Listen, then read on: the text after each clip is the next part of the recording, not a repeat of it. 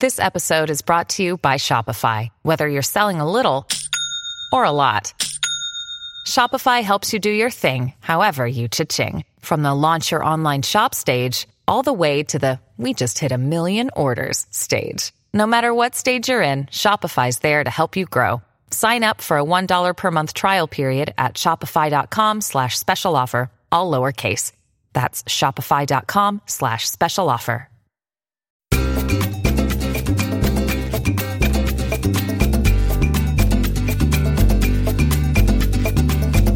Everyone. Welcome to the first TSFP of the new year. Happy New Year. Welcome along. Uh, we're going to be here for the next 52 weeks talking about Spanish football. Hopefully, you can come along for the ride. Hello, Sydney. Hello, Philip. How are you? Happy New Year. Uh, I'm all right. You don't have to say Happy New Year to me. I've been speaking to you all day for the last week. I, I, should have played along, maybe, but anyway. Uh, Happy New Year, Sid. Yes, yeah. great to speak to you. How have you been? I've been at football matches. yeah, I know. I know how you've been. Um, you have been at lots of football matches. There have been uh, games over this uh, weekend. The final match of 2021 took place at Mestalla on New Year's Eve, and it saw Espanyol record their first away win of the season. They beat Valencia by two goals to one, two late goals uh, as well to uh, to turn things round. Then things uh, kicked off the new year in in stunning fashion by Getafe beating Real Madrid 1 0 at the Coliseum. Alfonso Perez on Sunday. Uh, Enes Unal with a, an early goal. And that was it. That was enough for Getafe, uh, the lowest scoring team in La Liga, to beat leaders Real Madrid. Champions Atletico then ended their run of four consecutive defeats by beating Rayo Vallecano by two goals to nil at the Wanda Metropolitano. There was a goalless draw played out between Elche and Granada, a 1-1 draw between Alaves and La Real in the first match in charge of Alaves for Jose Luis Mendilibar, and Celta produced a really massive win at the Estadio Benito Villamarin to beat high-flying Betis 2-0, both goals scored by the mighty Barry Aspas. Then Sunday night uh, saw Barcelona head to the island of Mallorca with with barely any players. They had a load of COVID cases, some injuries, some suspensions, uh, but they still managed to grind out a 1 0 win against Mallorca. Uh, we're recording the pod on Monday night. There are three games uh, which haven't been played uh, Villarreal against Levante, which is a local derby, Osasuna against Athletic Club, which is a Basque ish derby, and definitely Andalus derby between Cadiz and Sevilla. We've already had lots of new patrons joining us for 2022. Thank you. Great to have you on board. Last year, our patrons got 64 bonus podcasts, 40 Q&A podcasts, 14 episodes of TSFP Presents, and 177 morning paper reviews, plus our monthly Zoom calls, access to the thriving TSFP Discord. Come and join us. Patreon.com forward slash TSFP. It's four euros a month. It's good value if you like Spanish football. Sydney, you were at a couple of games on Sunday, weren't you? I was. Uh, let's, t- let's talk about them both. Uh, starting off with Getafe beating Real Madrid by that goal to nil. Real Madrid's first league defeat in three months. They hadn't lost since they went down uh, against Espanyol. And Carlo Ancelotti, very elegantly, absolutely sort of destroyed his players, but in the most sort of calm, elegant, nice fashion by saying they were still on holiday. Were they? I think that's slightly overplaying it.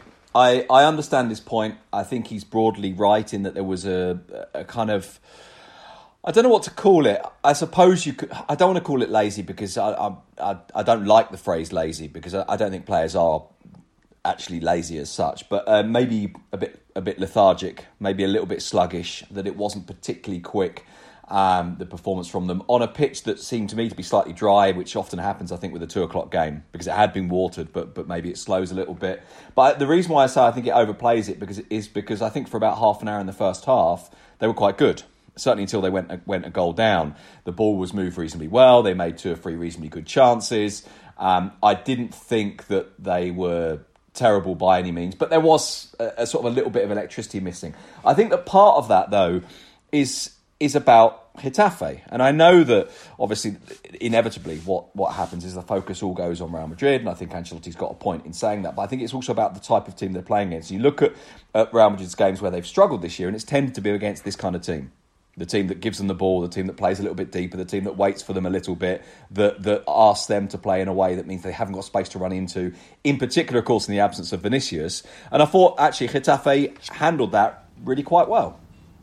Um, they they did they did, and they are completely rejuvenated under Quique Sanchez Flores, aren't they? Remember, they Getafe lost each of their opening seven games uh, of the of the season. They got a draw in the eighth one, and then sacked Míchel. Since since then, since Quique Sanchez Flores uh, has taken over, they've been, as we said, rejuvenated. It's one point out of a potential twenty. What did you say? It was eight games, twenty four. Yeah, um, for for uh, for Mitchell and then it's 17 points from a potential 33 for Quique Sanchez Flores.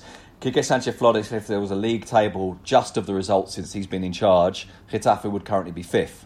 When of course Ooh. they were bottom when he was yes. uh, when he was brought in. Now, in an attempt to to kind of contextualise a little bit some of these results, I, th- I think you do probably have to talk about kind of key moments, uh, how unfortunate that Getafe team was. And we kept on saying, didn't we, at the start of the season, there's no way this lot are the worst team in Spain. And yet there they were, bottom of the table and by, by quite a long way. Um, I think what Quique Sanchez Flores has done, in a way, has been pragmatic. Uh, I think it has been to re reimpose some of the things that Bordalas did, which was neatly summed up in the song at the weekend. I don't know if you heard it. I really quite like this from Getafe fans who used to sing Bordalas, Te quiero, I love you, Bordalas. And this weekend they were singing Bordalas, Te quise, I used to love you, Bordalas, but now I love Quique, Seti- uh, Quique Setien, uh, Quique Sanchez Flores. Yeah. Um, and I think there's an element of that. I think there's an element of kind of going back to what they did. I think if you look at some of the results, it hasn't always been pretty. And I'm in particular, I'm drawn to the game I was at away at Granada when they actually conceded a 97th minute equaliser but they were fortunate that it took that long. You know, Granada mm. should have absolutely blown them out um, way before that. And the one that really struck strikes me is remember after the Mallorca game when Jaume Costa was saying that at one point he complained to the linesman about the constant fouling from Getafe. And the linesman said, and this is according to Jaume Costa, of course, he said, the linesman said to me, they're very clever like that. And I'm like, it's not clever. You give them a yellow card and it stops. You, know, it's up to you to, to prevent this. Um, but I think, look, you know, a lot of what they've done is good. I think they have found through results and also through a kind of a, a more defensive approach. Uh, through a kind of more collective approach, bit by bit, they've found their feet. They've now only lost one of the last nine games. They've they've, mm. they've not lost in six. They've only lost one in nine, and they're just not conceding goals. And, and so bit by bit, they're starting to get results that now mean they are. I think it's five points off. Um, sorry, five points off the bottom, I believe and five places off the bottom as well. I think they're three, mm. two or three places out of the relegation zone, um, and and it looks very good for them. Yeah, looking good for Getafe. Back to Real Madrid, and, mm-hmm. and the starting eleven selected by Carlo Ancelotti. There was one glaring omission. Yeah, Eden Hazard. Everybody thought that he was going to start the game, and and so did he as well. Yes, uh, it, it did make me laugh a little bit, and I, I realised that I shouldn't laugh at this because it's a, an easy mistake that anyone could make. Because it's not even really a mistake. But the headline on the front of AS on Sunday morning was "New Year, New Life." Eden Hazard starts again. Um, and I always think that look, it's one thing getting the team wrong, but I would never, ever, ever lead a newspaper with it because you've always got a, a chance that you'll get it wrong. And Ancelotti doesn't really surprise us very often with his hmm. starting mm. 11s. You can normally predict his team, and I think it's very interesting that, that Hazard didn't play at the point at which, probably more than any other point in this season, it was logical for him to start. Yes. More than any any other game except maybe the opening games of the season when we didn't yet know how good Vinicius was going to be.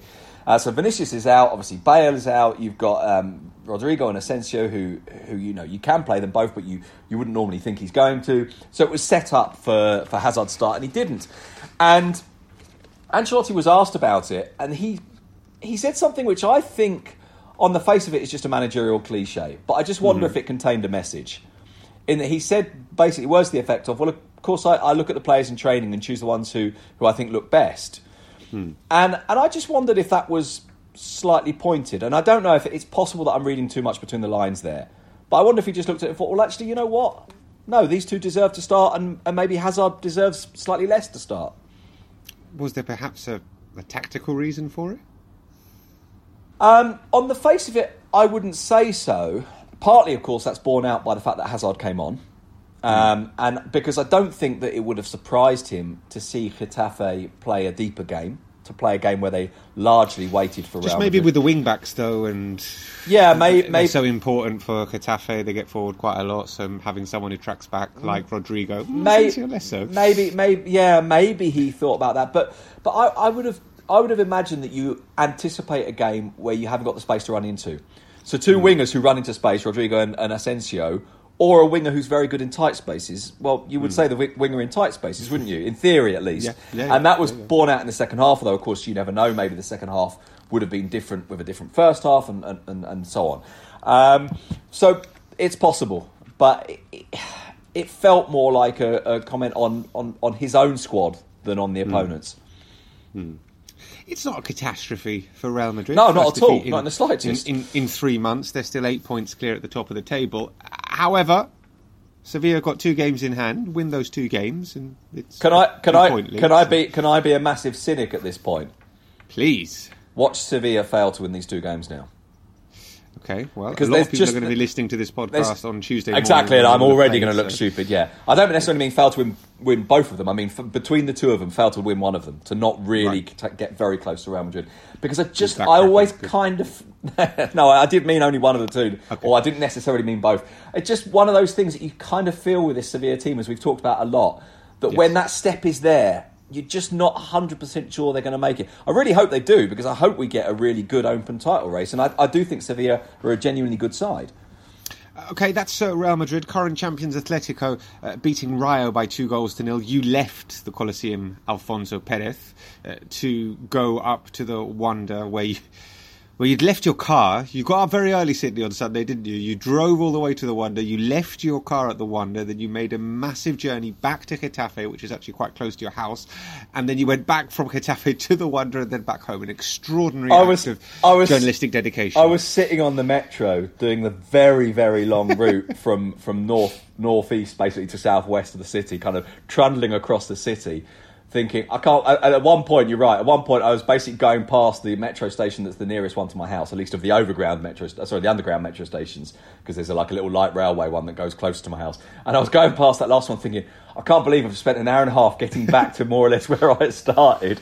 And you know what? The other thing that really struck me, because I don't do this very often, that Metro Sur sort of extension bit for those southern satellite towns, Fuenlabrada, Getafe, Leganés, and so on, Mostoles, is Yeah. incredibly slow because, of course, the distance Okay. between the stations is much, much bigger than the distance in the cities. So you look at that metro map and you think, oh, it's only seven stops. Seven stops is a long time. Transport chat. It's the uh, new feature on TSFP. Anyway, uh, you made it from the Coliseum to the to the Wanda to see Atletico uh, beat Rayo. Atleti really, really, really needed this Yeah. win. It always felt like I don't know. Maybe I was just being a sort of pessimistic Rayo fan, but I always felt like Rayo were never going to win this game. They're terrible away from home. They've had loads of COVID cases as well. Atleti desperately needed to win. It almost felt I, I never ever envisaged anything other than a comfortable Atletico win, and, and so proved the case. Yeah, to be honest with you, I agree with you. Um, I, I think Atletico would do themselves uh, a disservice if they believe that this is a sign of turning the corner. I think Rayo are a good team, but you're right, away from home they haven't been. Um, they had one of the two central defenders out. Oscar Trejo only came on as a substitute. They had. Uh, uh, half of the Garcias missing, the two Garcias. They had um, they played Unai Lopez off the front. It it, it wasn't a, kind of a recognisable No. side. Falcao came on late on and actually got really nice ovation, which you'd expect from the Metropolitano. Um, and, and I agree with you. I don't think this was ever likely to be anything other than not necessarily a comfortable win, but a, a win for Atleti. Uh, both goals scored by Angel Correa. We've spoken a lot about this player on the podcast over the last year, two years. He's been very important. He continues to be very important for Atletico Madrid. And even more so with Luis Suarez's ongoing goal drought. It's Yep. nine games Yep. now since he last scored a league goal. By far and away his longest goal drought in Spain since arriving in, in 2014. But at least they've got Correa to score. Yeah, and, and Correa is. I mean, we've talked about how he can be this player that's both brilliant and awful in exactly the same move sometimes. He'll sometimes turn someone, do an amazing turn, and then kind of lose control of the ball. That said, I think in a way, what I've just said is an old conversation. It feels like for the last 10 months or so, that hasn't been the case. It feels like from, from around about, what would you say, maybe February of last year, been consistently really quite good. And I think he's pretty unfortunate, actually, to have played rather less this season than than uh, than he might have expected. Um, obviously, look, there's a there's an inescapable fact, which is that he's not really a number nine, so maybe he's not competing with Suarez or Cunha for a place. Uh, mm. And then if you're looking for the second striker, well, he's competing with João Felix and Griezmann now, which is yeah. obviously even harder. Uh, if you're looking even for a midfielder, then that brings even more players into play that he, you could say he's more or less competing with, possibly Carrasco, although not really, although Carrasco did play on the right this weekend rather than the left. Um, possibly Lamar, but not really. But there's lots of people who, if you write down a list of who are the good Atletico players, there are lots of people who are better than him, who are higher on that list. Yeah. And yet, then you think about the actual productivity and you think about the actual contribution. And you know what? He jumps a lot of places in that hmm. list. Mm. And so it's mm. a very difficult one to properly put your finger on as to what's the best way of managing this. And I suppose, in a way, the answer is you've got to bite the bullet and bench some people that you might not normally want to bench. Luis Suarez. Well, to be honest, I mean, we to be fair, we said this at the start of the season, didn't we? We said that we felt like the ultimate end game here is that Griezmann's the number nine. Um, excuse me. It now feels a little bit like the ultimate end game might be Cunha as the number number nine, not Griezmann. Um, I actually thought Suarez played okay this weekend um, in terms okay. in terms of his link up play, in terms of his ability to have people play off him. I think he likes playing with Correa. I think he likes playing with Correa more than he likes playing with with with others.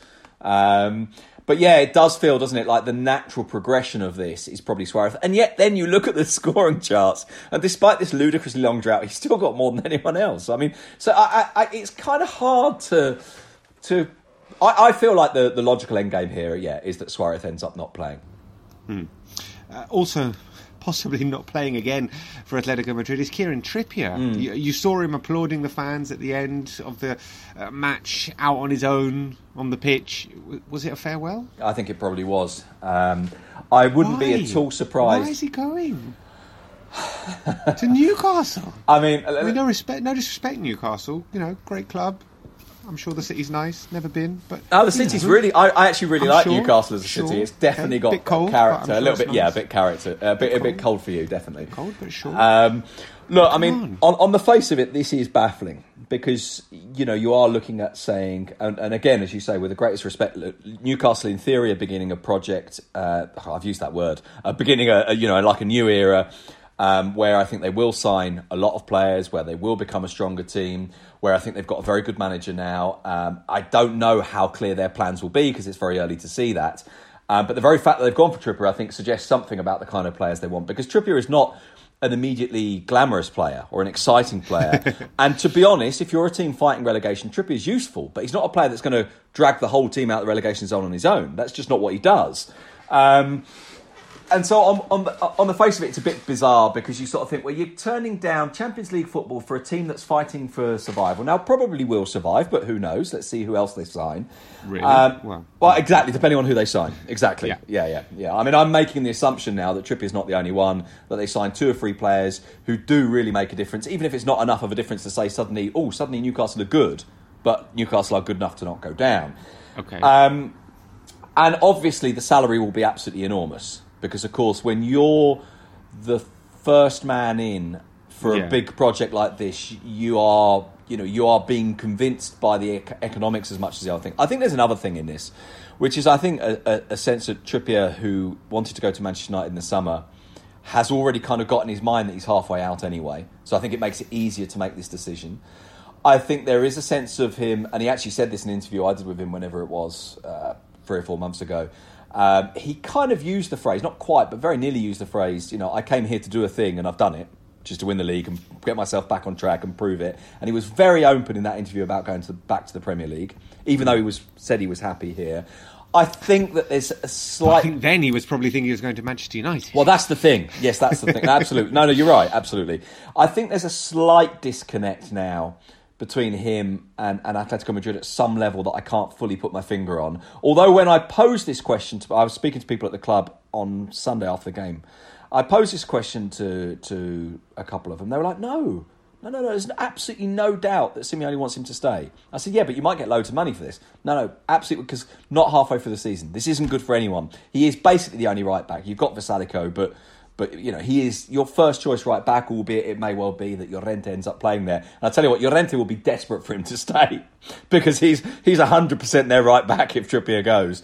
And I just think it's a real pity. Uh, obviously, look, um, ultimately, Kieran has to make up the his mind and the, take the decision that he wants. And, and Simeone said this afterwards. He said, "Look, I want him to stay. He's an extraordinary player, um, but the player decides." Um, and when I'd asked him, well, to, the player decides, and also we don't know. You know, there might be family matters. Exactly. you know, No, no, that's what I mean. That's partner, what. That's why. kids, This is one, one of the things I say. There is something there that we can't quite put our finger on. I think that's that that, that that helps to explain it. Isn't all of it, but helps to explain it. Yeah. Going back to the 80s, remember John Aldridge at Real Sociedad came to Real Sociedad, lived in San Sebastian, did really well with the team. It was going fantastically, but his wife never settled and wanted to Well, and in, and in particular, his daughter wasn't happy. His daughter his daughter wasn't, wasn't yeah, happy yeah. at school, and, and he didn't. He didn't want to stay, and he did It come happens. out. He, he, he did. He did come out and say that, and who knows? Maybe Trippier will say something. I hope as well that just you know, however this ends now, it ends well. If you see what I mean, that, that Yes. Trippier kind of handles this in a way that says, "Listen, this has been fantastic. Thank you so much," and Mm. that kind of he gets the. I, I, think he will be recognised as having been a really, really good player for them. Okay. Uh, let's move on and talk about Barcelona's win at Mallorca. Now, Sydney, I can feel a rant building. Can you? Which one? There was certainly a rant on WhatsApp. Oh, there was. Yes, there was. You're right. Yeah, yeah. Sorry, I, I, I was trying to remember what rant this was. Yeah, I, I just It's basically. about Luuk de Jong. yeah, I mean, And you feel he deserves more respect. I yeah, I mean, look, I know that the respect is a is a, is a respect is kind of a nonsense phrase, really, which players actually throw out a bit too often, in my opinion. I think He scored off- the winning goal for Barca, by Yeah, the way, yeah, against he's- he's- and, and played pretty well. I played pretty well. An amazing overhead kick against the bar. He had a shot against the post where he was stretching for it. Um, and, and I don't particularly like turning to the respect thing because, as I say, I think it's an easy get out that footballers come up with, which I actually think sometimes they do, and it's, it's very facile. or lack of respect. And I think mostly it's bollocks. It's not a lack of respect. But in his case, I think it has been a bit.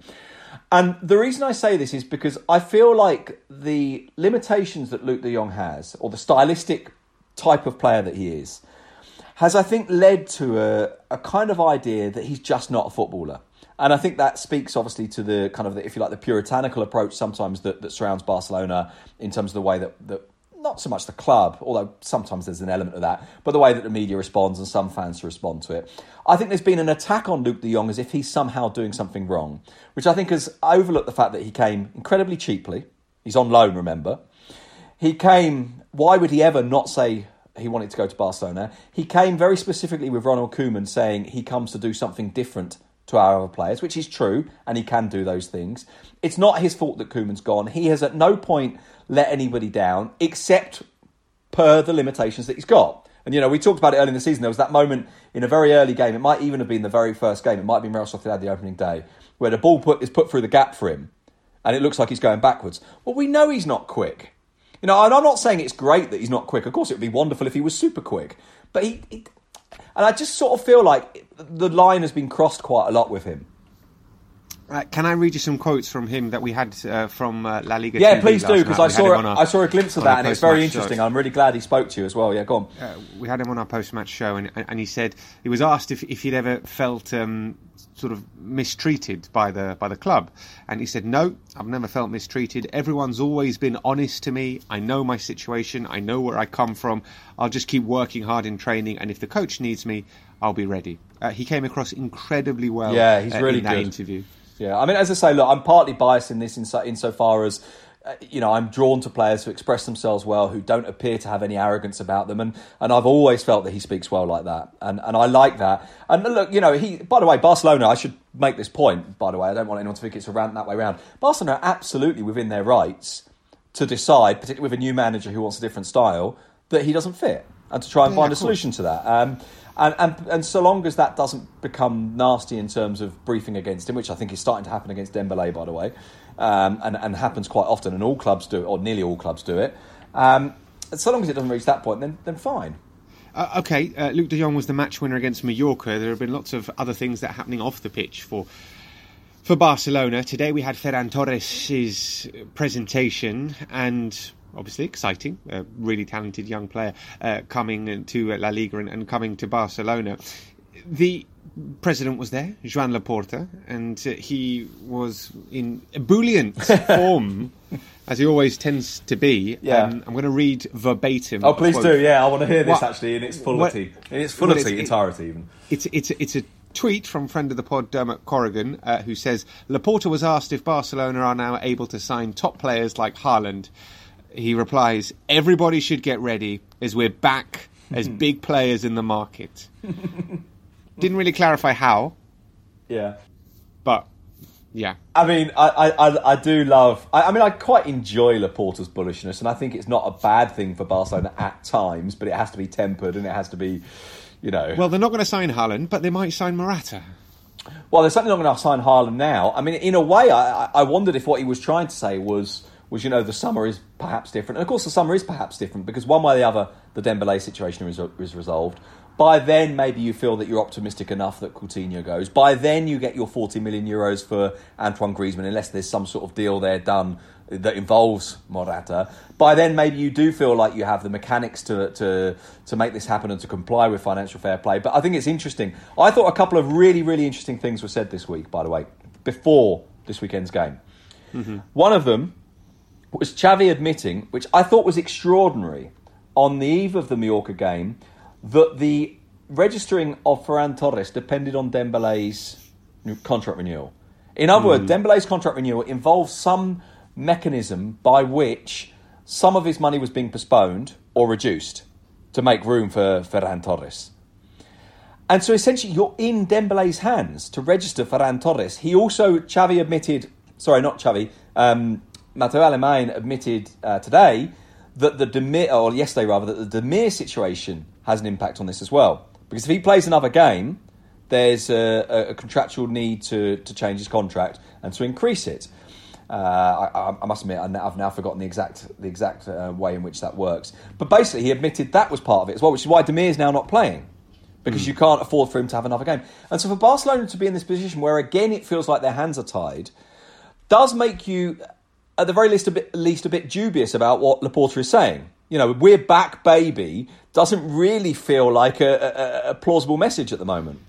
Uh, extraordinary article written in Sport, the Catalan Sport Daily, about Dembele. I mean, Oh, it's it's an article. It's it's it's it's an opinion piece on Dembele. It's an assassin character assassination on Yeah. Dembele. It's really quite nasty. I mean, look, some of the things that that are pointed out by Casanovas, who writes it, um, I think you can point out. And I think you can point out in different language. That's the thing. It's, it's, it's, Yeah, the, it's, it's the tone. It's the I mean- tone and the viciousness and the, if you like, the the gratuitousness of it that makes Hmm. it. Uh, it's it's really hard. I mean, let's go back to De Jong. As far as I know, De Jong's never confronted that kind of language. Um, Hmm. But yeah, I just thought it was. I thought it was quite grim, to be honest. Really was. Uh, I can understand why Barcelona fans and members of the club might be frustrated, annoyed, angry with Dembele, but yeah, not really any need for for that. Uh, let's see what happens with Dembele. Let's see what happens with Morata. The word on the street is that it's actually pretty close to Yeah, happening. Uh, yeah. Alvaro Morata to, uh, to to Barcelona. So uh, watch this space. My feeling with Morata is my just one thing very briefly just to say. I, I my concern with Morata is that it always feels to me like this is a really good player who never quite finds happiness and is always looking for it. And so my question mark with this would be how long does this last? Yeah, you seem to have genuine emotional concerns about Alvaro Morata. Every Yeah. time he joins a club, you're sort of thought, trying to get into his head and sort of Yeah. thinking how he's feeling, and it's it's. I guess that's the that's the characteristic of of Alvaro Morata is that you're not necessarily convinced of his.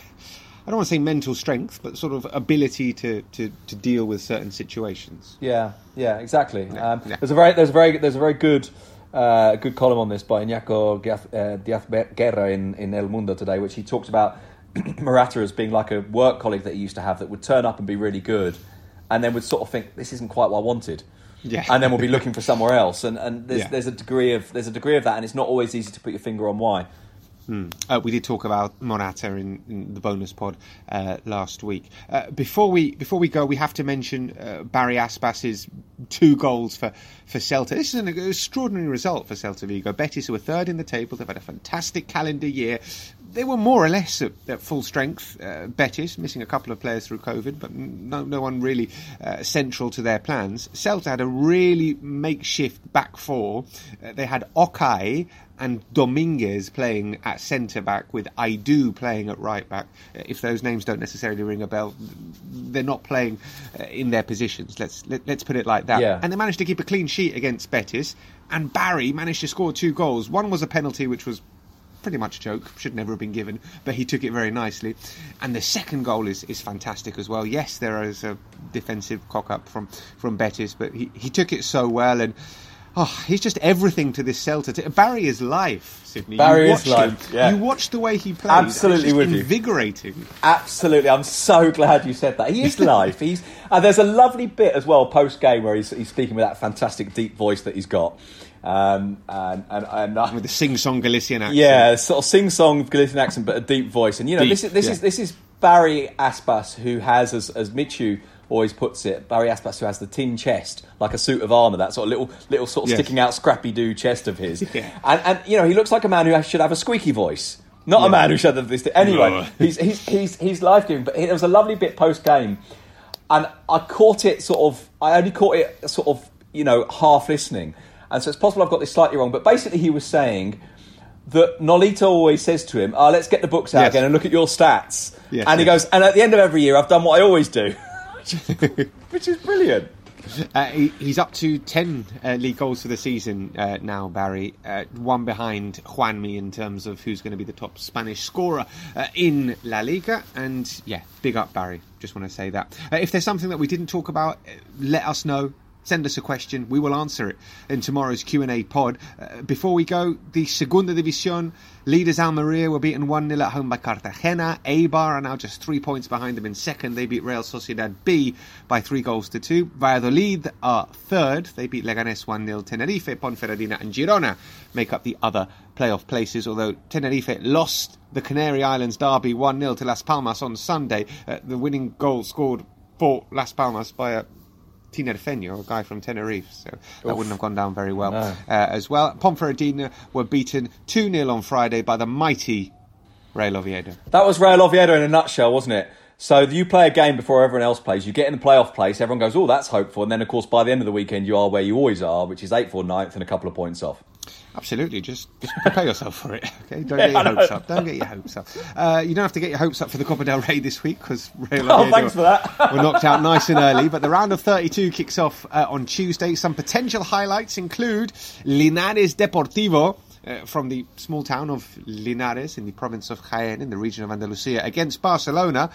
And then a familiar looking fixture, Alcoyano against Real Madrid. Yep, that Alcoyano that knocked them out last season at this stage with a 2 1 win in extra time. Atletico uh, Mancha Real against Athletic Club and Rayo Majadahonda against Atletico Madrid, uh, a game which has been moved uh, to the one Wanda Metropolitano. Sydney's not happy about it. I'm not going to let you vent, Sydney. No, don't, don't let me because You're I'll be so here all night. Yeah. we'll, we'll, leave it. If anyone's, if anyone's interested into why Sydney's so furious about this, ask us on the, on the Q&A pod. Thanks very much for listening. Uh, Happy New Year. Come join us on patreon.com forward slash TSFP. And if you don't, don't worry, we'll be here next week as ever. Adios. Cheerio.